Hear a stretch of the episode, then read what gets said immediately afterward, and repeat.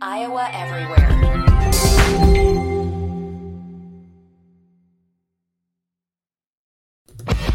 Sage Rosenfels, Brent Blum. Heard and, Heard and viewed exclusively across the world, only on Iowa Everywhere.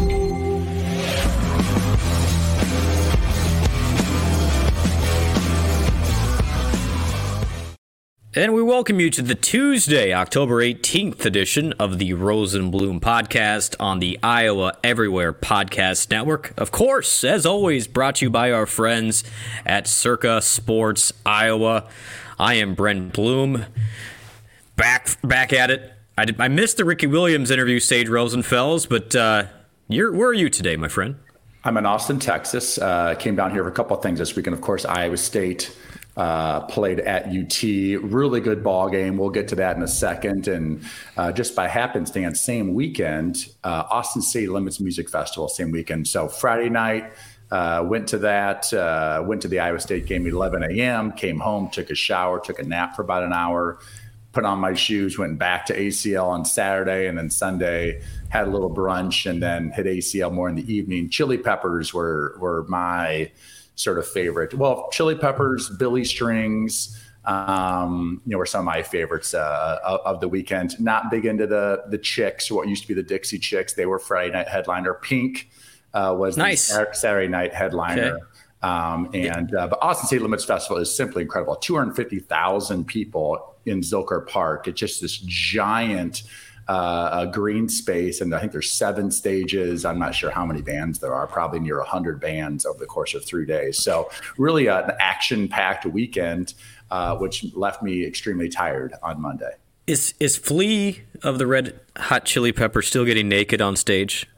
He didn't get naked, but he I think he had his shirt off. It was Flea's birthday, so they they, they sang him happy birthday, yeah, sure. and, and that was sort of the deal. It's amazing those guys. I don't know how old they are. I'm 44 he's, years old. He's 60. Be, they're 60. Flea came uh, for the um, uh, you know what, what's it called when they, they come out at they go they, they leave at the end and they come back at the encore. The encore. Yeah yeah yeah. Flea comes out for the encore uh, handstand walking across the stage back to his bass guitar. I mean at 60 years old uh, he was wailing out there. So th- th- that was a great show. That was really fun uh, to be at. My brother saw the Chili Peppers at like Woodstock '99, or well, I saw a documentary on it. It was incredible. Yeah, yeah, I think my brother was at one of those. I'm not sure if it was that one or the one in like '95 or or whatever four or yeah. something. So I, am not sure which. I think it was '94. My brother went to, and I think on that one they came out uh, completely naked with giant. Uh, um, like light bulbs over their heads or Fair something enough. like that. Yeah. So, or, or maybe, well, maybe, maybe they had like a sock over their private parts or something. Well, so, well, I'm glad, I'm glad Flea kept his pants on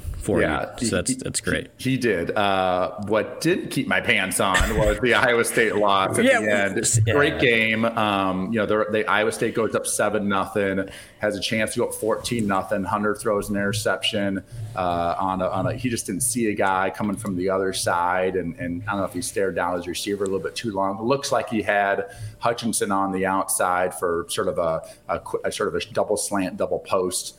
Uh, sort of combination, but uh, uh, a really, really hard fought ball game, close ball game. Defense played well. Offense did a lot of really good things. And, and by the way, I think Hunter Dekkers a stud.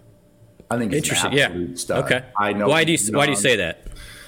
because he can make some really really hard throws and and he's not always accurate but he's pretty dang accurate he's a really good athlete and i love the way this kid competes i mean they start off that game uh, with two three and outs to start the game hunter takes three big hits in those six plays all right i mean i think the first couple plays were like were sprint outs and maybe he had a quarterback run uh, sprint outs to where no one was open and then he runs and but he is extremely tough I love the way he plays, and he's got a a, a, a, a, strong arm, but he's got a really, really quick release. But really, I just love the way he competes. Um, and uh, he obviously played probably his best game as a Cyclone in that in that no win. Question. Um, and and uh, you know, it's really unfortunate at the end of that football game how it turned out. He ends up quarterback running and, and trying to get all the yards he can. And of course, we all started that the obvious helmet to helmet hit. It doesn't even have to be helmet, by the way. It can be forearm, it can be shoulder pad, anything to the helmet supposedly is targeting. Uh, that doesn't even get called. Um, I'm not sure how much the the replays were showing if it was a fumble or not. Obviously, they didn't overturn it. It was sort of hard to see, but uh, really unfortunate because that would have been really super sweet for the Cyclones to come down and, and get their first win uh, in the Big 12 this year. Obviously, it's been a tough year in conference, uh, but this team's got a lot of fight in them. They've got a lot of talent, and they've got a lot to to be hopeful for the second half of the season. I said you got the number one defense in the conference. The offense is starting to click with this new quarterback, and uh, I thought the offensive line played tremendously uh, against that uh, uh, Texas defensive line. You see those Texas guys; they look like a bunch of pro ball players over there, and the way the Iowa State offensive line kept Hunter pretty clean for most of that game. I was really impressed uh, by those two guys. And, uh, you know, despite the fact that Texas has all this money, uh, their NIL getting guys from here and there and five star and four star recruits, that game uh, came right down to the wire. Uh, against our Cyclones, and you know, proud of those guys, proud of the way they competed. Uh, it's just too bad it it ended up the way it did at the end. No question. So, as a quarterback, I wanted to ask you this: Xavier Hutchinson drops potentially a would be you know, potentially a game-winning touchdown. Texas would have still had two minutes left to to go back the other way. What do you do as a quarterback in that situation? Because I noticed, and I thought it was really cool. Dekkers went right up to him after that drive and said, "Hey, man, it's not on you. Like that's you know, keep at it." Because Hutchinson's been unbelievable this year, but yet has still had a couple of critical drops. Well, a couple of things. One, um, he sort of just popped open, and for the fact that Hunter could find him sort of late in the play and throw a good ball. And, and I was on the field for the game. Okay. It, it was breezy. Uh, in that stadium, and that ball wasn't a perfectly thrown spiral, and so it's sort of it was sort of drifting up there. And you know, anyone that's been in a big football stadium, it's not like playing in your backyard. There's sort of swirling winds, and that ball was definitely swirling. And when you're running as fast as you can, and the ball is sort of moving on you, it's not just a linear straight line. There's that movement, and I think Hutchinson just sort of like lost his balance a little bit. He was sort of trying to turn to catch it, and sometimes you just drop them. You know, it's sort of the sort of the way it goes. And yeah, as a quarterback, you just keep throwing to the guy. I mean, this, he's he's he's the the best offensive player in the team. And, uh, you know, obviously they try to get him the ball a lot. He's extremely consistent. He does a lot of things really well. And you don't have another Xavier Hutchinson back there. So you just keep fighting, keep throwing to him. And, and Hutchinson makes a lot of great plays for this football team. He's going to make a lot more uh, the second half of the season. Well, it never surprises me, Sage. Your the, your contact list in your cell phone. You texted me yesterday, like, "Hey, do you want to have Pete Thamel on?" I'm like, "You know Pete Thamel?" Yeah. like, "Yeah, I know Pete Thamel. Let's have him on." And so. Yeah. Uh, Here we how are. Do you, how, how, do you, how do you know Pete Thamel? Let's well let's talk to Pete Thamel. Yeah, so so I you know a lot of times I try to like have like a good five or six days of like trying to figure out who I want to have on the podcast and and so, this week I I think it's because it was you know Iowa State ACL I just hadn't really uh, uh, thought about who and some and we're fine doing it ourselves but after that week of college football uh, I sort of went through my contacts and like, mm, Pete is the perfect guy to have on because we're mid-season. There's so many questions, of course, about what's going on in college football, but but also like what's the future of college football? What's the future of of, of college athletics? And where does Iowa State and the Big 12 fit into this whole thing? So uh, really looking forward to uh, to, to, to, Pete's uh, conversation, and uh, you know I think he's gonna be a great guest. Well, let's get to it. Here is Pete Thamel. Here's our guest. Pete Thamel is with us today. Pete, welcome on. Pete, long time college football, college basketball reporter, currently working with ESPN. I'm going to go ahead and allow Pete to sort of give us his rundown. He goes back from Syracuse and on his way. What, where, what have you been doing for the last 20 some years? Pete, you graduated college in 99, but uh, give us your, give us your story really quickly.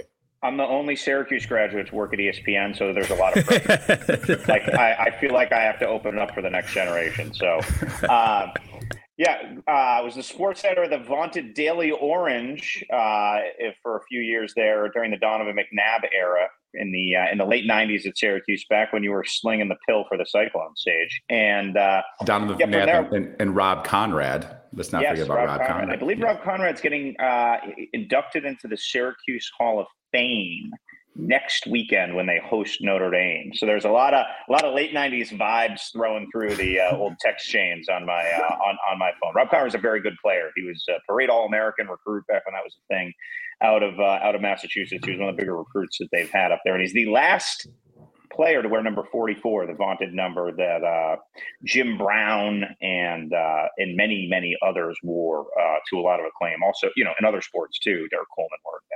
So, and there was a really good bar on campus called 44s.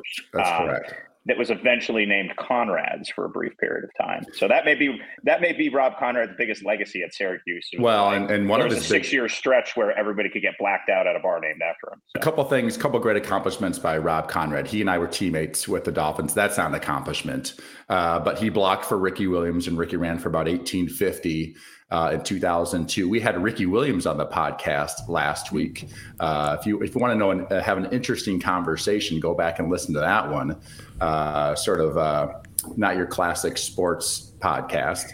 Um, but Rob fell out of a boat. He, he was a big fisherman, yes. and he fell yes. out of a boat oh, about yeah. five years ago, probably. Yeah. Uh, he was off the coast of Fort Lauderdale, fell out of his boat nine miles offshore. Oh my goodness! Yeah. And in the middle of the night, he was night fishing, and it was like slowly trolling east and a wave came or something and he fell out and his boat just kept going. I think it ended up in like the bahamas or something. He swam west to the shore. He traveled a total of 27 miles.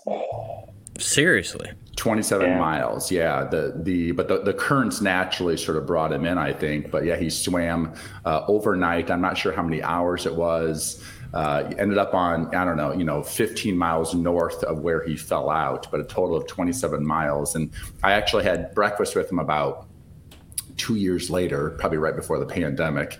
And, uh, you know, we talked about all sorts of things. He's like a financial advisor. He's been very, very successful, yeah. really, really smart guy. When he was playing football, he couldn't wait to be done with football and to get into the world of finance and investing. Uh, he would talk about it all the time. And um, I think he was much happier in college football than pro football. Uh, hmm, great guy because he got to be more of a running back. In pro football, it was like, hey, you're going to be a, a, wrecking ball. he, did, he didn't really like being a wrecking ball. It was not his cup of tea. It was Dave Wannstedt, fullback on linebacker. Let's go, and like his body just sort of fell apart. So anyway, you covered Don McNabb. Rob Konrad, yeah, yeah. Uh, Jim Boeheim at Syracuse. Yeah, he's still there. He's still, still there. And, and he still has kids. 80. Yeah. He, no, still, kids are out now. They're out, finally out. Okay, good. When I was the beat writer, the they were born. He got remarried when I was in school, and when I was a beat, when I was the beat writer, the uh, maybe it was even a little after that. The uh, the, the the twins were uh, the the twin boys were uh, were, were born, and uh, were they twin boys? There's two Close. Enough. There was yeah. there was yeah. some twins. There was a girl involved. Anyway, they were very small, and now they've uh, now they've cycled through. So yes, uh, Syracuse is one of those places, like a lot of college towns, that's sometimes like frozen in time. Like you go back 20 years later, and it's like there's Faegan's Pub, there's Jim Boeheim on the sideline. Uh, he looks the know, same. It's like yes, there's seven feet of snow on the sidewalk, and we're walking around like rats in a maze. And like, there's a bunch of eager journalism students who, because there is a history at Syracuse, probably the number one sort of sports journalism school uh, in America. It would, would certainly would fancy itself as that. There are certainly other very good schools. I'm not going to uh, be an obnoxious Syracuse grad and just disregard the other fine institutions like yeah, Missouri Nor- and Northwestern. Yeah, Northwestern's yeah. into it. I know Rich Eisen yes. would probably say Michigan, but uh, we, we know it's not. Yes. Michigan yes. can be the best at everything. Yeah. You know. So Syracuse, and then and then you work for. Oh, sorry. The, so I worked at the local paper, the Syracuse Post Standard. Um, I left in 02. I was a basketball beat writer there.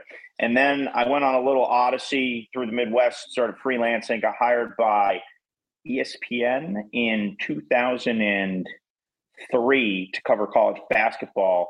Six weeks later, the New York Times hired me to cover national college football and basketball. I left. Um, it was ESPN Magazine at the time. So I left, went to the New York Times, spent basically 10 years there. And my nickname at ESPN until they hired me back 20 years later was Six Week Pete because of my uh, because of my quick stint there. So yeah, so this is my 19th year, I think, as a national college football basketball uh, reporter.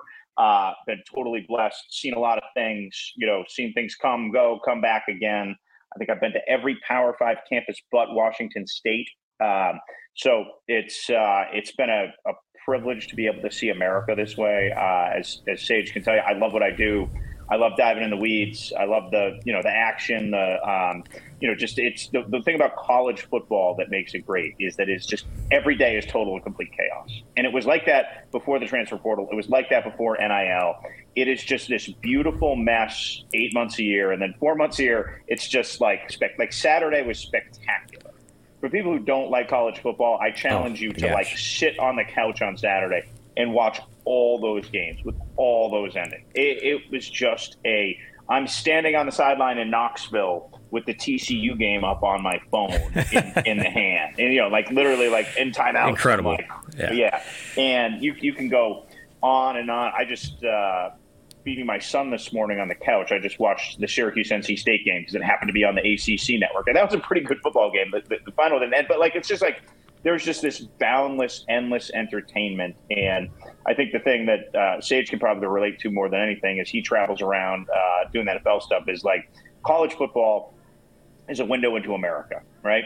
I'm going to be in Eugene on Saturday. I was in Knoxville last week. I was in we were in Boone for the show. Um, you're in Miami. You're in Columbus. You're in Austin. You're also in Ames and in Stillwater, and just it just it's just constantly you roll out of the airport and just a completely different part of the world, completely different culture.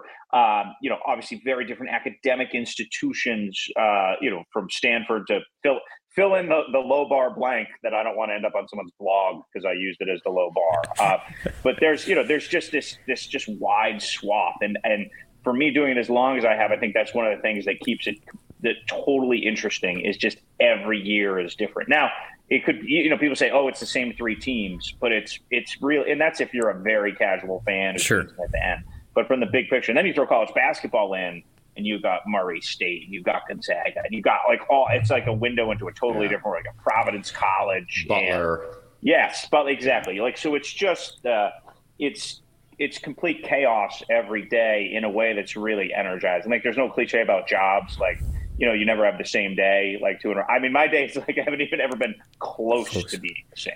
Uh, so is, is, is, that is that why you stayed uh, in college sports and not moved up to the NFL yeah. or to professional yeah. sports? Is just the the wide variety, the 120, you know, major college football teams, and just the and, and the NFL is just a just a different business, and you enjoy the collegiate experience, enjoy the, yeah. uh, you know, the, the, the 18 to 22 year olds in the small towns versus the New York Giants versus the Los Angeles Rams. Is, is that why you stayed in college football, college sports? Yes. I, I enjoy the, the ascent, the who's next, the evaluation and development of that's a fun age range, right? It's a fun age range to be around you're on a campus. These guys, like you, every week you drop in, and these guys are right in the prime of, of what they're doing. Look at like Hendon Hooker at Tennessee last week.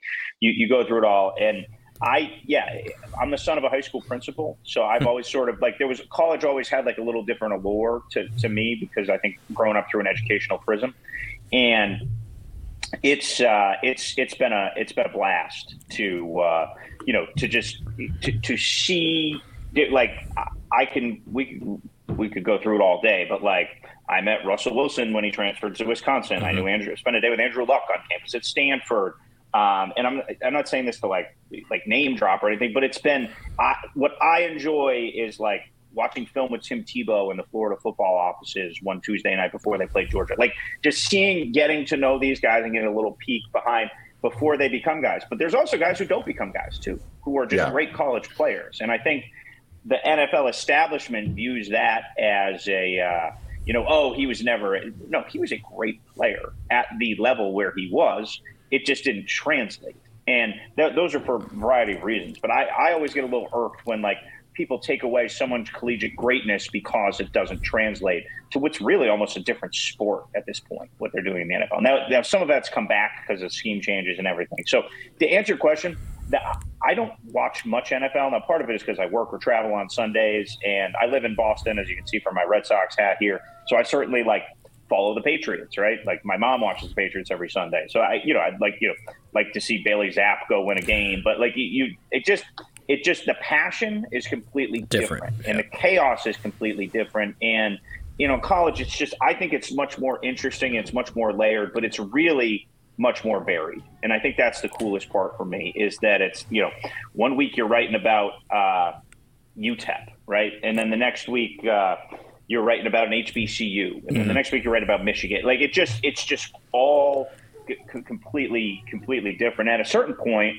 I had some opportunities to cover the NFL, but it was like I've done this for ten years. I'm not going to go like restart in a you know more competitive environment. Like those those relationships and and trying to get uh, the, the coaches to give the inside scoop, which they don't want to do. But in college, they've been feeding you it for ten years, and you've built up all those. I'm sure it's it, it would be much harder to start over at this point, and and you're sort of at the top or or near the top of of the college football world.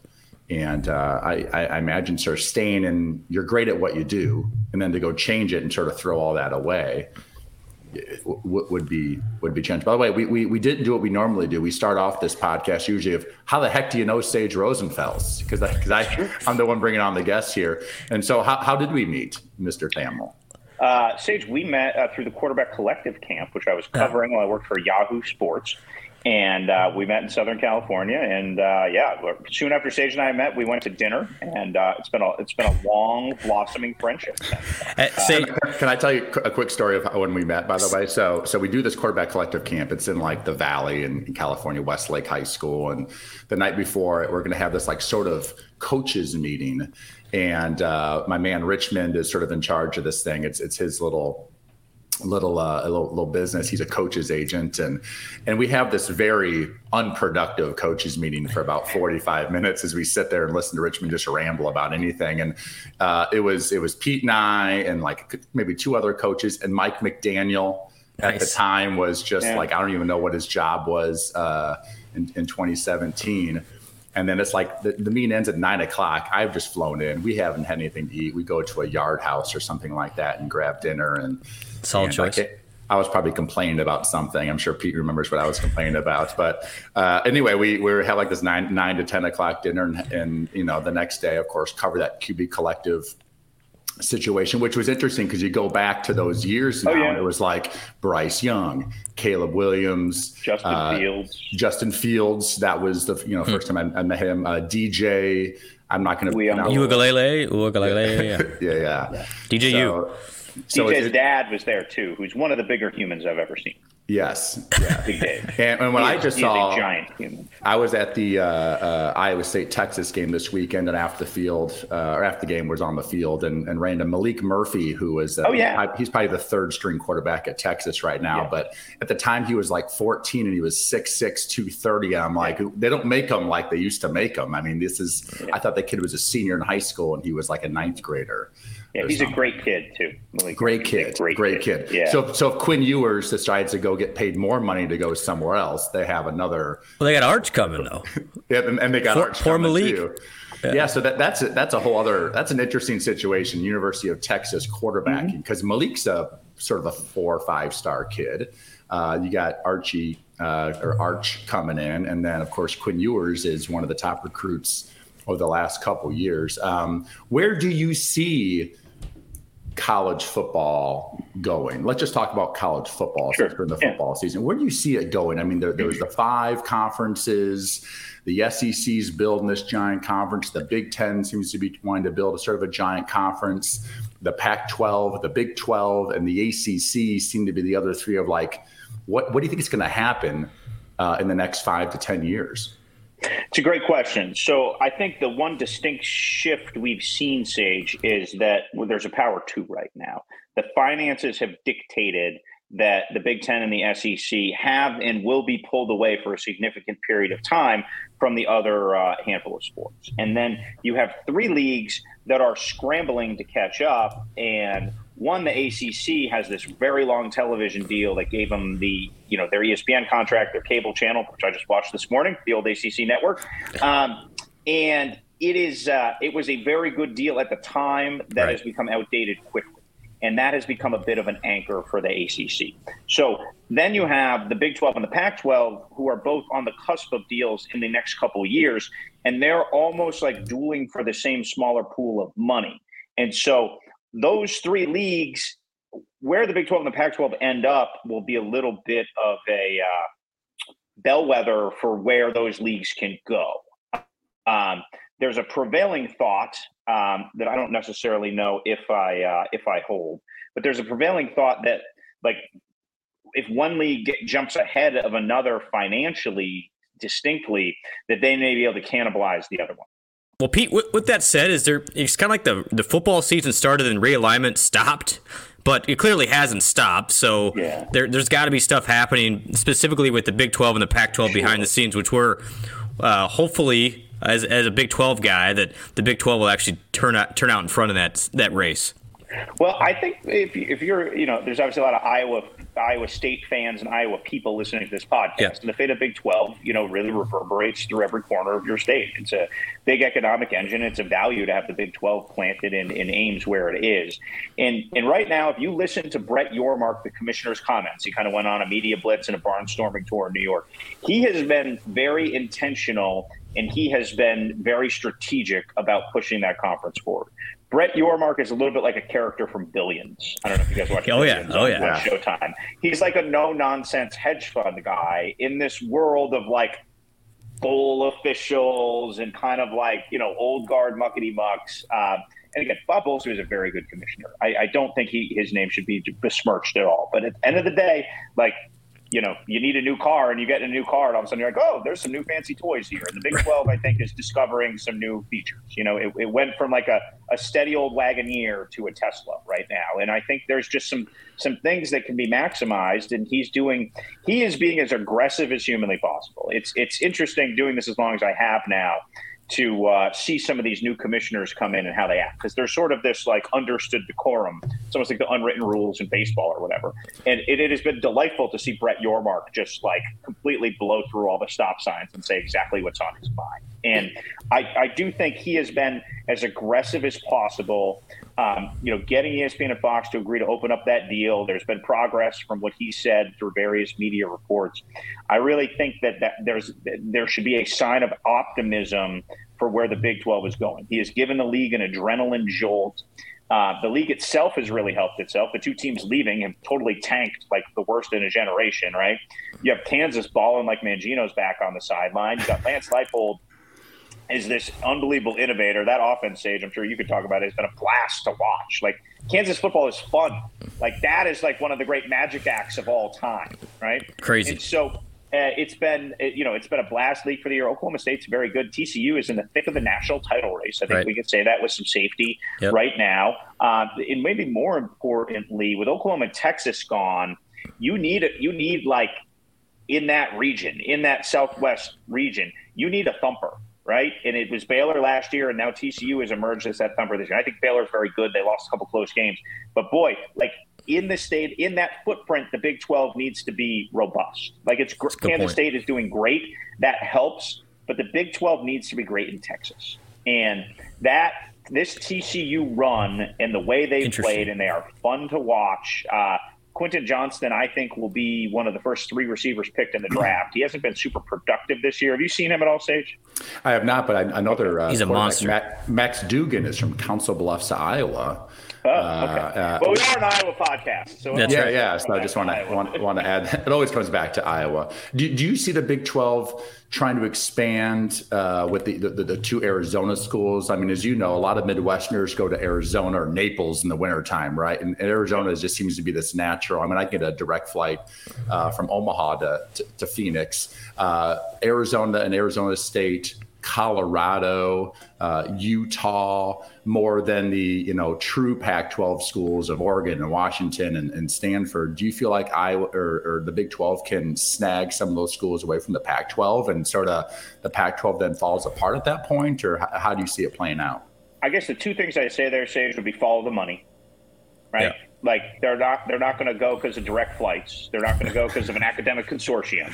They're going to go because there's more money, right? We're not, we're an academic fit, therefore. Yeah. Yes, yes. the other thing to follow, which I think is important, is, and this is changing. It's literally changing every, one Thursday at a time. Um, although recent Thursdays haven't helped uh, with the way the NFL games have unfolded. But the, you know, wh- where do you feel like your schools will get the best exposure? Um, now, look, the, LA was the heartbeat of the Pac-12, and that heart got transplanted. So if you are an Arizona and you are a Colorado and you are a Utah, which has BYU as a natural rivalry, you have to sit back institutionally and say, okay, without Southern California, where does it value us to be more? Does it value us to, to be in Texas more? And does it value, or we do we value the the mountain time zone and then this midwestern footprint, or do we value the West Coast? That's like not a decision that the AD and the football coach make. That's like the president with the board and admissions. And, you know, if these games do go on Amazon Prime, they will not get the rating they would get on linear television, right? Sure. They just are not going to. And I'm not a TV expert, and there's consultants that can break those numbers, but that's pretty simple. There's plenty of people that stream. Streaming is the future. I'm not some like guy standing on his lawn waving at the cloud, but they're still like yeah, call, call, my parents to try to explain to them how to work YouTube TV, and you can see some of the ratings just aren't going to be there, right? Yeah. So it's I, I, do think like those are all variables. These decisions, like I do kind of chuckle when people are like, "Hey, they'll just go grab a few schools. Hey, Jeff, come on in, Arizona. yeah. Hey, you know, like like it's a keg party and you buy a ticket. Like it's it's a little bit more it's a little bit more complex than that. I, I will say this, like having covered a lot of realignment in 20 years, um, an expiring grant of rights is the number one signifier that allows free access essentially. And the Pac-12 has an expiring grant of rights right now. Yep. And grants of rights are tricky because they they they bond you to they can work, and the ACC has seen this a little bit too. They can work both as something that unifies the league, but it can also be something that divides the league because they sometimes they feel they don't feel bonded; they feel handcuffed. Yeah. And so there's a there's an interesting like if the Pac-10 as they are now, and maybe they add San Diego State and Boise or Fresno or whatever. If they if they grow and they go into a new TV deal, they have to sign some sort of grant of rights because they don't want to get left at the doorstep. And that that's going to be a trickier step for that league because they have two schools that um, have more market value than anyone in the Big 12. The thing that has the Big 12 so unified right now is that we could have a half an hour podcast on what's the best football program in the Big 12. Exactly. Well, is it TCU? Is it Oklahoma State? Is it Kansas State? Like, like there's arguments. Well, they have good facilities, but there is no clear cut. Oklahoma State historically would be that, but they have a poor market, and you know, like it's not like this heartbeat place. So the fact that none of the Big 12 schools transcend the other. They are so noticeably different than the other. In a weird way, they've been bonded in their like upper middle class cul-de-sac. They're all sort of on the same street. Yeah. Some might have like an extra bedroom or a pool in the back, but for the most part, everyone's in the same neighborhood, and that has kept the Big 12 together.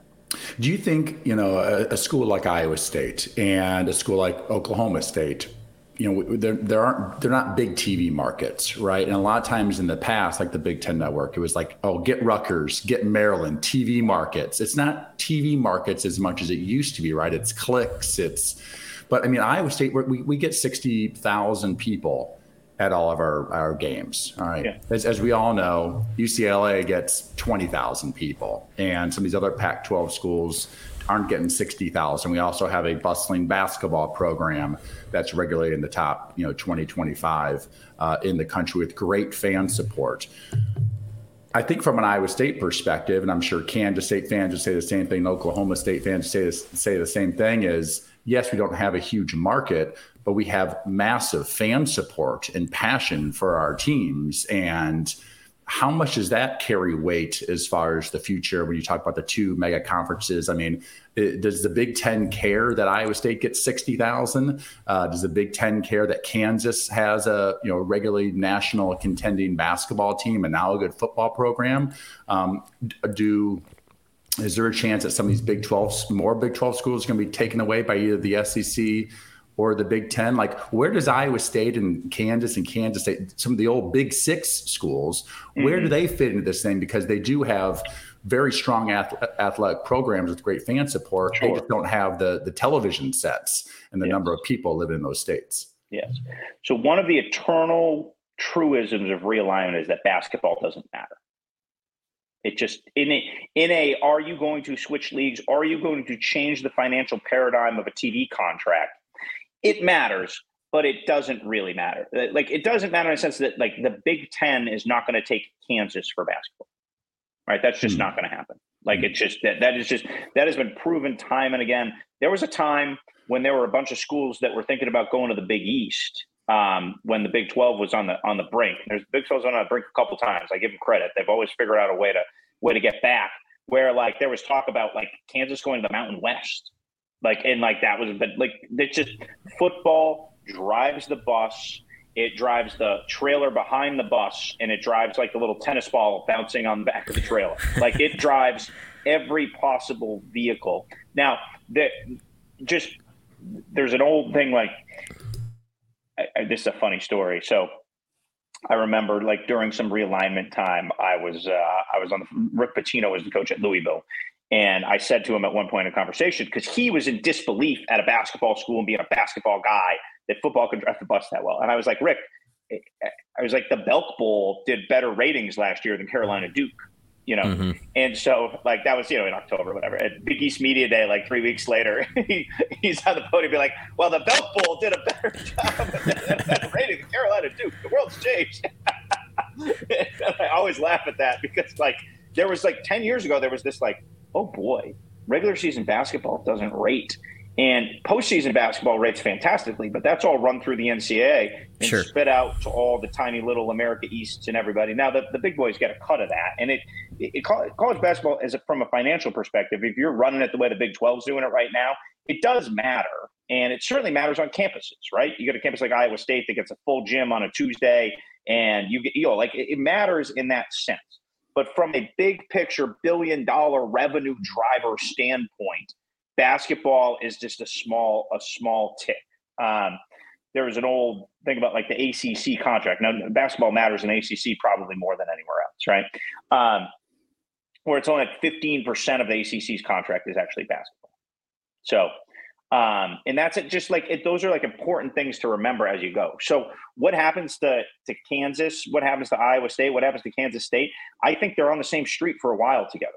That that would be that would be my guess. Um, the the passion matters and the full stadium matters. The market matters a lot less than it used to. Like I think if the Big Ten could do it over, they might have taken a longer look at a Kansas over a Rutgers. But at the time, Rutgers offered TV sets and they offered that 95 corridor, and um, there was the old world domination thought where you get Rutgers, Maryland, then you pick up Virginia, North Carolina, and then you have the whole East Coast to, to pair with that. Now, that has gotten uh, the, that is that is that has not manifested itself yet, but that was always the uh, that was always sort of the the Jim Delaney pipe dream. Since you always have uh, the the behind the scenes information, have you heard anything about the Big Ten or the SEC looking to like as the SEC? Do they want to add Clemson uh, or Florida State? Are you hearing anything from either the Big Ten or the SEC about possible other teams that they may snag away from either the Big 12, the ACC, or the Pac 12?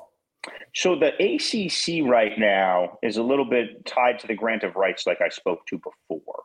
They are they are bonded together, and for BC, Syracuse, and Georgia Tech, the ACC deal is great. They couldn't go do better. Uh, for Clemson, for for Florida State, and for Miami, they have a lot more market value. So there's been conversations, and we've reported that um, unequal revenue sharing may become a reality to try to keep them happy. But the, the grant of rights has certainly the, the legalities and how handcuffed you are to the grant of rights has been explored um, in in a pretty deep way in in the ACC, and there's been no movement, which tells you um, which tells you what they uh, what they f- figured out they can do. How many more years is is left on that ACC contract? Uh, I believe it is through 2036. Oh, wow. They sound like a 20 year deal or something. Yes. Yes. Got you. Um, 2036. yeah. Went for the guarantee. I did that in my NFL career. Uh, they, I got offered a four year deal, and I was like, oh, they, they're going to give me a couple million dollars. I'll sign that four year deal. The, I should have signed a two or three year deal, become a yeah. free agent, and got that. So they, they sort of stuck in the in a long term deal. And there, you think there's like almost no way out of that until 2036? I mean, that's a long time. The grant of rights sort of indicates that.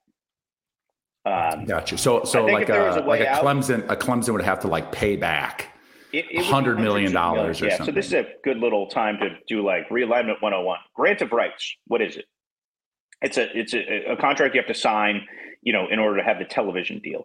A grant of rights means you are actually granting your rights.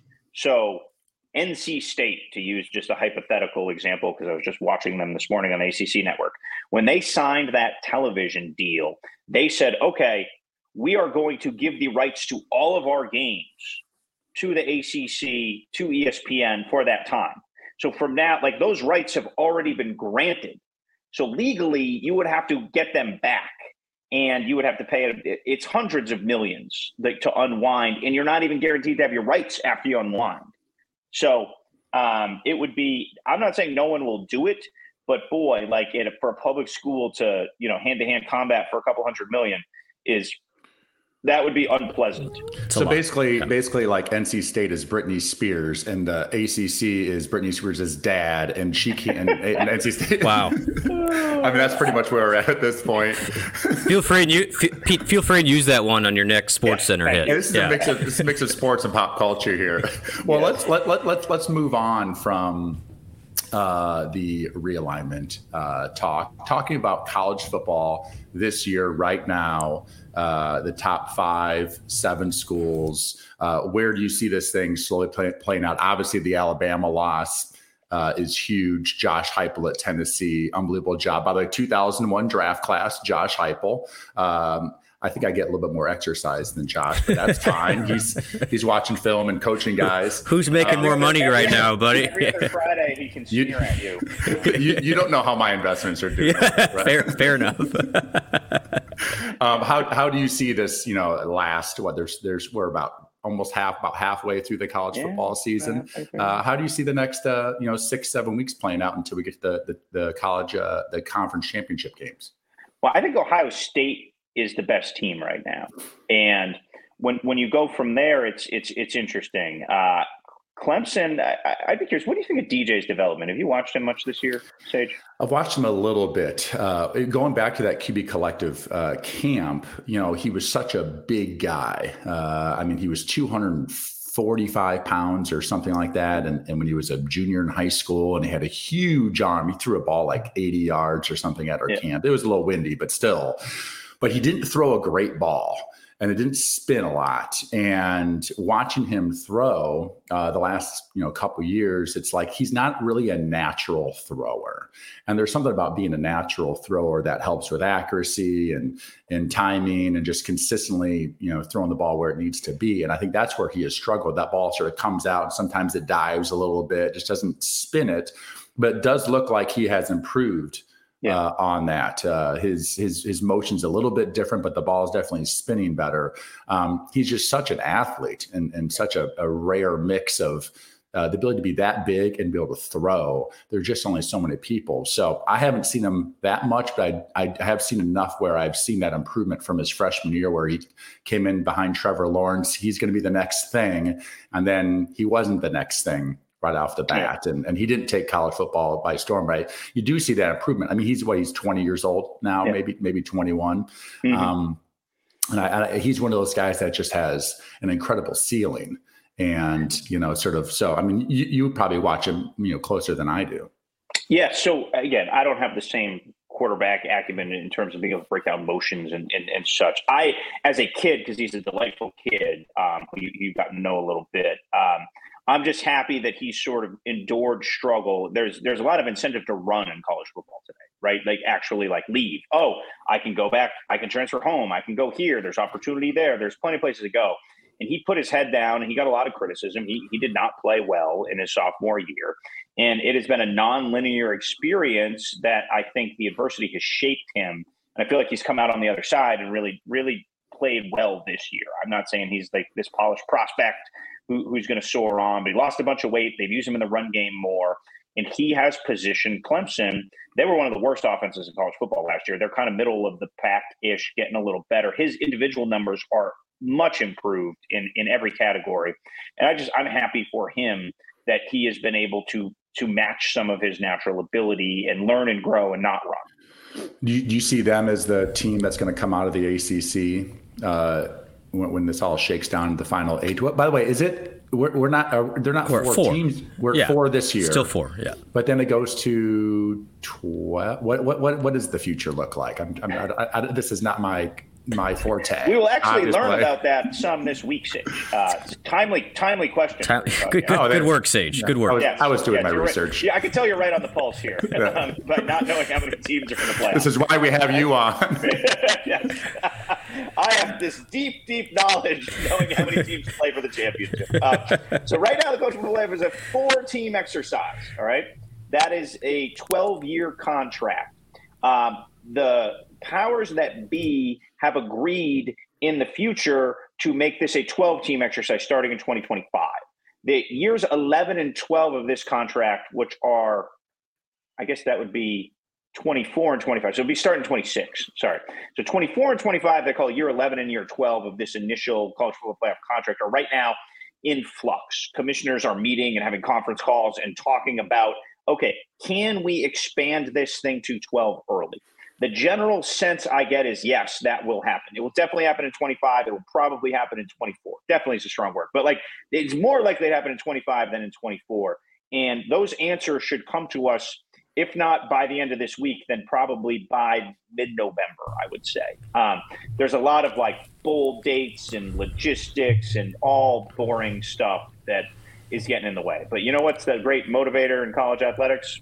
Money. Good old fashioned hard cash. And yeah. there is a lot of good old fashioned hard cash at the end of this. So the old academic calendars and hotel room blocks tend to sort themselves out when there's a big old pot of money at the. Uh, I I, I, do appreciate when these uh, these schools switch conferences that in their uh, press release it's you know our the the new conference fits our both academic and athletic endeavors. And uh, we all know it is it's, it's simply uh, about the cash 100% so speaking of cash nebraska apparently has a lot of cash because they have now you know paid out scott frost among among others. And so the hot topic in in iowa one is the Iowa offense not being able to score, but two is I've heard about that. Yeah, two is the you know Matt Campbell and the ongoing you know is he is he going to stay at Iowa State? Are, are, there other opportunities?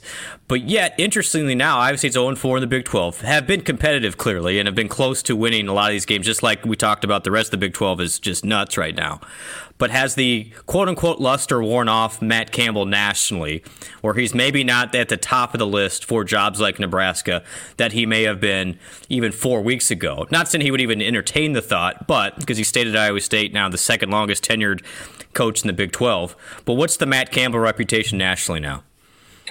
So I attempt to college football. I think is maybe the most prisoner of the moment sport. Mm-hmm. Like it is just one that you just everything radically changes. It's like Tennessee hasn't won in 15 years. Tennessee's going to the playoffs. you know, like it's, and that sort of irrational emotion is a uh, is a huge driver. So uh, I'm looking at the uh, at the uh, Iowa State year by year. All right. Um, and I see Matt Campbell, eight and five, eight and five, seven and six, nine and three, seven and six. All right. I am looking for the previous seven and six, and that was 2009. Um, I'm looking for the previous eight win season, and that is Dan McCarney's mighty 2000 team, which I believe the quarterback was this guy. Yeah. So I just would say, like, Matt Campbell going cold would be great to like scream on television, but the reality is he's kept a cold place pretty hot. He has what you would call in coaching parlance defied gravity. He has taken a place. We can look this all up right now, actually. Yeah, the, the, the Paul Rhoads era was pretty thin uh, the last three or four years. Um, and, and, you know, by the way, uh, even though they're they're they're three and four right now, they're on four in the Big Twelve. They've lost these these four games by all uh, a score. Um, what's interesting about Iowa State right now is that their defense is number one the Big Twelve conference. Huh. And their offense is last in the Big 12 conference. And you just don't see that very often. A lot of times, if a team is last yeah. in the conference, you think they simply have worse players than everybody else. But their defense is number one. So, which means like, well, it's not just like Texas has all the players and Oklahoma has all the players. Iowa State has players on both sides of the football. So they do have a, a massive strength. And the strength really in my opinion, since Matt's been at Iowa State, has been that defense. I mean, Jon Heacock's defensive coordinator. Yeah, they they the sort of start eight. they yeah. started that three three five scheme, but like they stopped the run extremely well within that. And normally, and it was sort of invented to stop the spread because mm-hmm. everyone's in shotgun and trying to throw the ball around an RPO. And now they got an extra guy out there. So naturally you think, hey, we can run the football versus these guys. But teams don't run it very, very well versus Iowa State. And they've done an incredible job good job defensively, but their offense uh, has has really struggled, and and their offense has been good, uh, has had some good years, but they've had some really good players. I mean, David Montgomery, Chicago Bears running back, Breece Hall, of course, now with the Jets, playing great with the Jets, uh, by the way, and Brock Purdy made the San Francisco 49ers. Uh, uh, uh, team. So, I mean, obviously they've had some talent on offense, but right now, that is their Achilles heel. Do people in Iowa think Brock Purdy or Sage is the best quarterback in Iowa State history? Oh, I'm sorry, Sage. Purdy, Purdy's got you. He just oh, does. Oh, listen, uh, 2000, my senior year, I threw for 10 touchdowns. And you, you, and Sage, how many interceptions? How many interceptions? Probably 10. And yeah. I, maybe, maybe 11. I, and I, I, but I, I ran for 10 touchdowns because we'd run quarterback draw at the five yard line and I could just like lean over and, and score. we run some option. But yeah, I mean, that was back in the day where everything was under center, at least about 80% of the offense was. It was handoff to this running back, handoff to that running back, little bootleg. It was actually much more what you consider pro style in a lot of ways than what you're seeing, you know, now. Yeah. So yeah, I threw for 52%. Meanwhile, Brock Purdy was like 300 yard game, 300 yard game, 280, 350. I mean, the stats they would put yeah. up uh, that he put up were, were, were simply incredible. And I said, I think it was his sophomore year. I'm like, Brock Purdy's going to go down as the best quarterback in Iowa State history, and and at least for the for the near future, uh, he definitely uh, has that title. So on that, point, I'm going to give you my stat real yeah. quick on Matt Campbell here because I just spent a lot of yeah. time looking yes. it up, and I'm yes. bad at math. So Matt Campbell's won 54 percent of his games as the Iowa State head coach. Iowa State's program has won generally, where is the Sierra just had it, 45 percent of its games. So yep. he has basically like outachieved the historical mean by 10%, which is fairly significant. And if you look at the recent seasons, his amount of winning seasons are more than they had in the previous 20 years. So like uh, or, or the the level he's won at could not could only be duplicated if you had a dynamic five yard rusher named Sage Rosenfels who could take that who could take that quarterback draw and dive over the goal line with it. He didn't have a touchdown to inter- interception ratio, had an interception to touchdown ratio. That's right. So it's you try to recapture that magic, and I think Matt Campbell has been able to uh, been able to do that. It's so not, I'm saying is it's not how many it's not how many touchdowns this year. That would be like preposterous. That would be like not hiring the best financial portfolio manager, right? Um, because like his one bad season, his one bad financial year in the last eight was during a recession. Yeah. Do you think that uh, as a coach, whether it's Matt Campbell or guy at Kansas, do you think that this realignment situation has an effect on like, well, I don't want to be in the third conference. I'd like to be in that first two conferences. Are you seeing that from some of these coaches that are in either the Big 12 or the Pac 12 or the ACC going, you know, I'm not seeing a big future in this conference. I'd like to be uh, in, in either the Big 10 or the SEC. Are you seeing that? I don't know how much coaches are considering that, but they should. Like. Get to the right side of the moat where you're where you're getting double the revenue.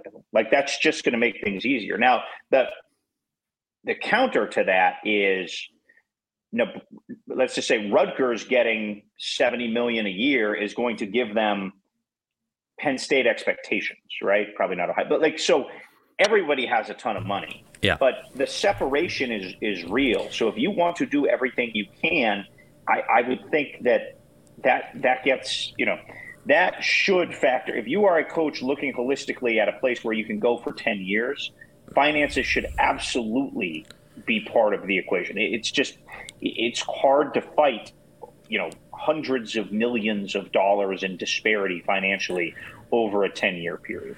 The interesting thing is, like we've seen with Nebraska and you know Missouri to an extent in the SEC, is in those big conferences, somebody still has to lose the games.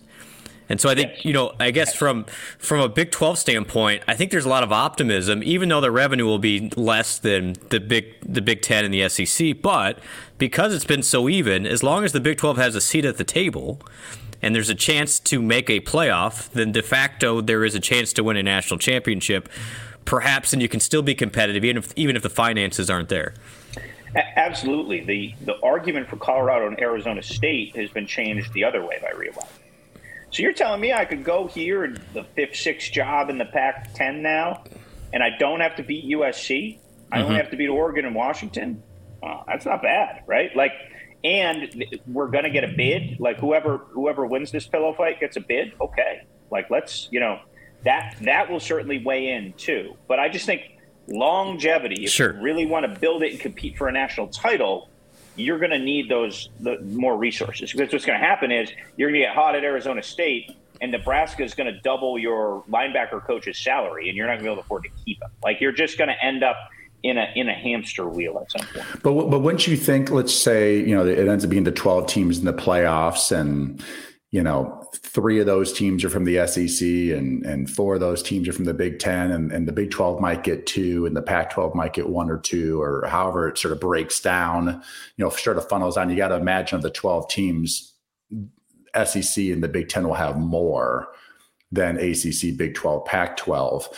But to go into the SEC and to try to get through that conference seems to be a lot harder than going into the Big 12 and to try to get through that conference. Well, do you uh, want to finish fifth in the SEC and get a bid, or fourth in the SEC and get a bid, or do you want to finish first in one of the other leagues? That's the that's the the, the math you have to game out.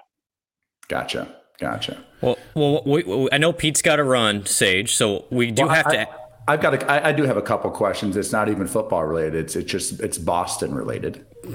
And now we need to ask him about the Ames water too, because he says he's yeah. been to every Power Five school except Washington State, which means he has he has tasted the sweet water of Ames and so Iowa City Ames to a lesser extent. Is the best bit we had on on my old podcast at Yahoo, which is still going, and it's a great podcast. Uh, uh, the Yahoo College Sports podcast with uh, what's now called the College Football Enquirer. Um. So Dan Wetzel and Pat Forde. Dan Wetzel is hilarious. Like he's legitimately really funny. And there was this like spoof song about Ames. Uh, it was like a move to Ames from the, and you have to play this when you when you read. Oh, we re, uh, we will. Yeah. Yes. I, have seen that. It I've is like. Pee your pants funny. And so when Iowa State that offseason, when they were like hot and everyone was talking about two years ago, we would just play it over and over again. And then people started like driving to Ames just to sample the water and like taking pictures and putting it on Twitter. Um, when Iowa State played Ohio to open the year, one of the Ohio assistants sent me a, a text of like the water, you know, like the Marriott table and like the, the team room where you have team dinner. And he was like, the sweet, sweet Ames water. And I was like, oh gosh. this is a this is a thing. He said, I wish I wish the result of the game was as sweet as this Ames tap.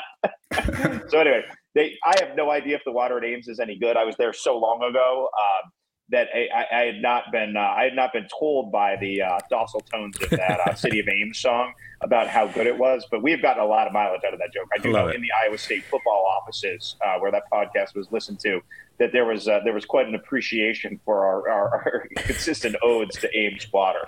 But then they actually had some water tests. It became controversial. Yeah, I remember that a couple years ago. It's really yeah. been like a thing. Like it's really gone through. You know, it's gone through like the, the quintessential American rise and fall scandal comeback. The Ames water has really been a it's really been an enduring character in, uh, in in college football for a long period of time. But all jokes aside, I have a ton of respect for Ames. I have a ton of respect for Iowa State that's like I said earlier, what makes the sport great is the spirit of a place like that.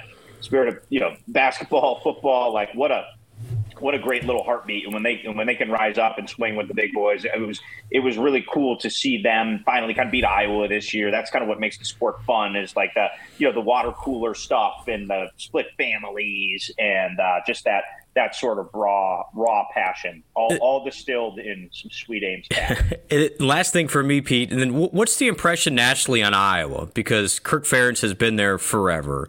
They're clearly last in offense. It's kind of a, a running joke now, even you know, just on Twitter and from some of the national college football people of the uh, the ineptitude of the Iowa offense. What's the impression of of what they've done? They still won ten games last year, though. So you can't say they haven't been successful, but yet here you are, and it's been a struggle to even get to ten points. I mean, they're not yeah. they're not last in the Big Ten. They're last in the country. The whole whole country right now in offense. Yes. So I would imagine there's going to be some changes there, right? Like because you can't continue to you can't continue to do that. Um, I would just this is what I would say from you know 20 years of doing this. Like, be careful what you wish for if you want Kirk Ferentz to go there because that guy has outkicked his coverage, right? Like that guy has the sum has been greater than the parts many many years there. They have a very distinct identity, a very distinct style don't underestimate how much high school coaches trust Kirk Ferentz mm. to send their players there to develop and get better. The NFL really values Kirk Ferentz, not just Bill Belichick, but a lot of places. They play on Saturdays like they play on Sundays. So yeah.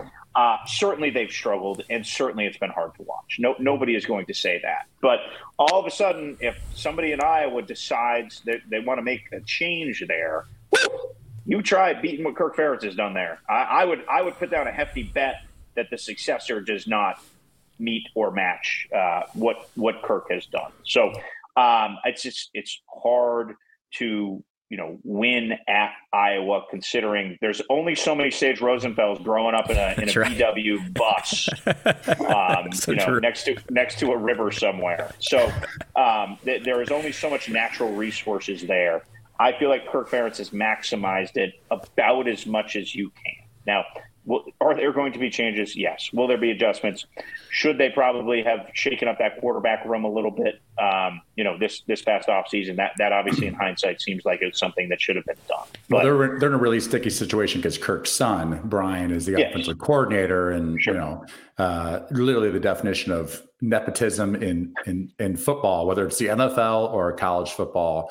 Uh, is simply incredible. So that turns it into an, an awkward situation because it's hard to fire your son, who many thought was going to be the next head coach at Iowa. And um, I'm sort of thinking that part of the reason they're struggling this year is that the Iowa City water simply isn't very good. I, my parents live in Iowa City, and honestly, it ain't great over there. Uh, you know, sort of sort of smells like a river. But anyway, my my my my, uh, my last question is this: You're you're a Boston guy, South mm-hmm. Boston guy, mm-hmm. The Departed or Good Will Hunting? If you had to choose, definitely Good Will Hunting. Like just not even close.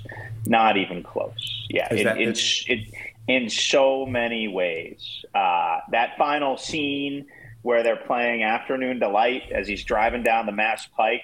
Ooh, that's uh, that that's good. Like I, you know, I live right in South Boston. i've lived here for 15 years. Uh, Ian Rapoport uh, was a regular at the L Street Tavern when he lived in South Boston. He covered the Patriots for the Boston Herald about ten years ago. He and his wife Leah lived uh, lived right down the street, and that's the the bar where Minnie Driver tells the joke where she spits out the Guinness. Oh yeah, um, yeah, yeah. Yeah, and that's where they meet him after to, to give him that orange car so he can uh, go see about a girl.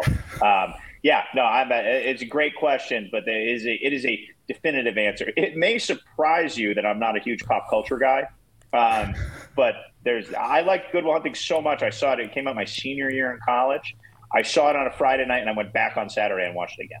I I, I watched that in college uh, at some at some Ames uh, small theater as well, and one of my favorite movies of all time. Um, How do you like them apples? Is simply incredible, it, and it really is. Uh, when you're a college kid, you know, I, I, feel like when you're in high school, you want to be in college. When you're in middle yeah. school, you want to be in high school, right? Yeah. So obviously, these guys were like just out of college or just out of high school, basically. Yeah. So you're sort of like uh, could really relate uh, to a young Matt Damon and, and, and Ben Affleck.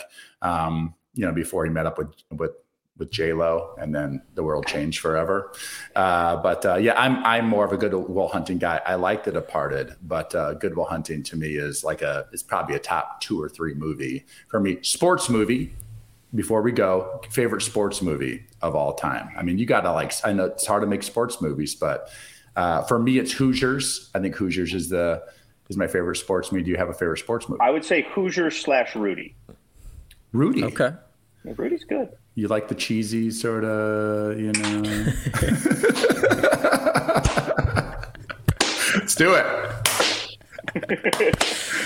Uh, and with that, we will let Pete Thamel get back to that lovely South Boston water. Pete, if you're ever in central Iowa, back in Iowa, Sage will host you for a, a tap water, I will as well, and a Busch Light. It's on us, my friend. that sounds divine. That wow. sounds absolutely divine. Well, I don't Thanks think so you're so much for having me, guys. This is a lot of a lot of fun. Really appreciate you guys uh, thinking about me and uh, taking some time to uh, take a sip of that sweet Ames tap. Right. Yeah, I don't think you're going to be in Ames for this football season, but maybe our basketball team turns it around and uh, we're a top 10 team and you have to come to Ames for an Ames, Kansas showdown. Iowa State, Kansas showdown. I'll meet you there. I'll get you a ticket. Well, you'll, you'll get the, you'll get the media, you get the media thing going on. You'll be right there on the floor. So. We can have a few Busch Lights before. Maybe I'll That's just right. go sit in the stand. We can, Love and, I, and I can complain about something. All right. Thanks, Pete. Thank you, Pete. Uh, for coming hey, on.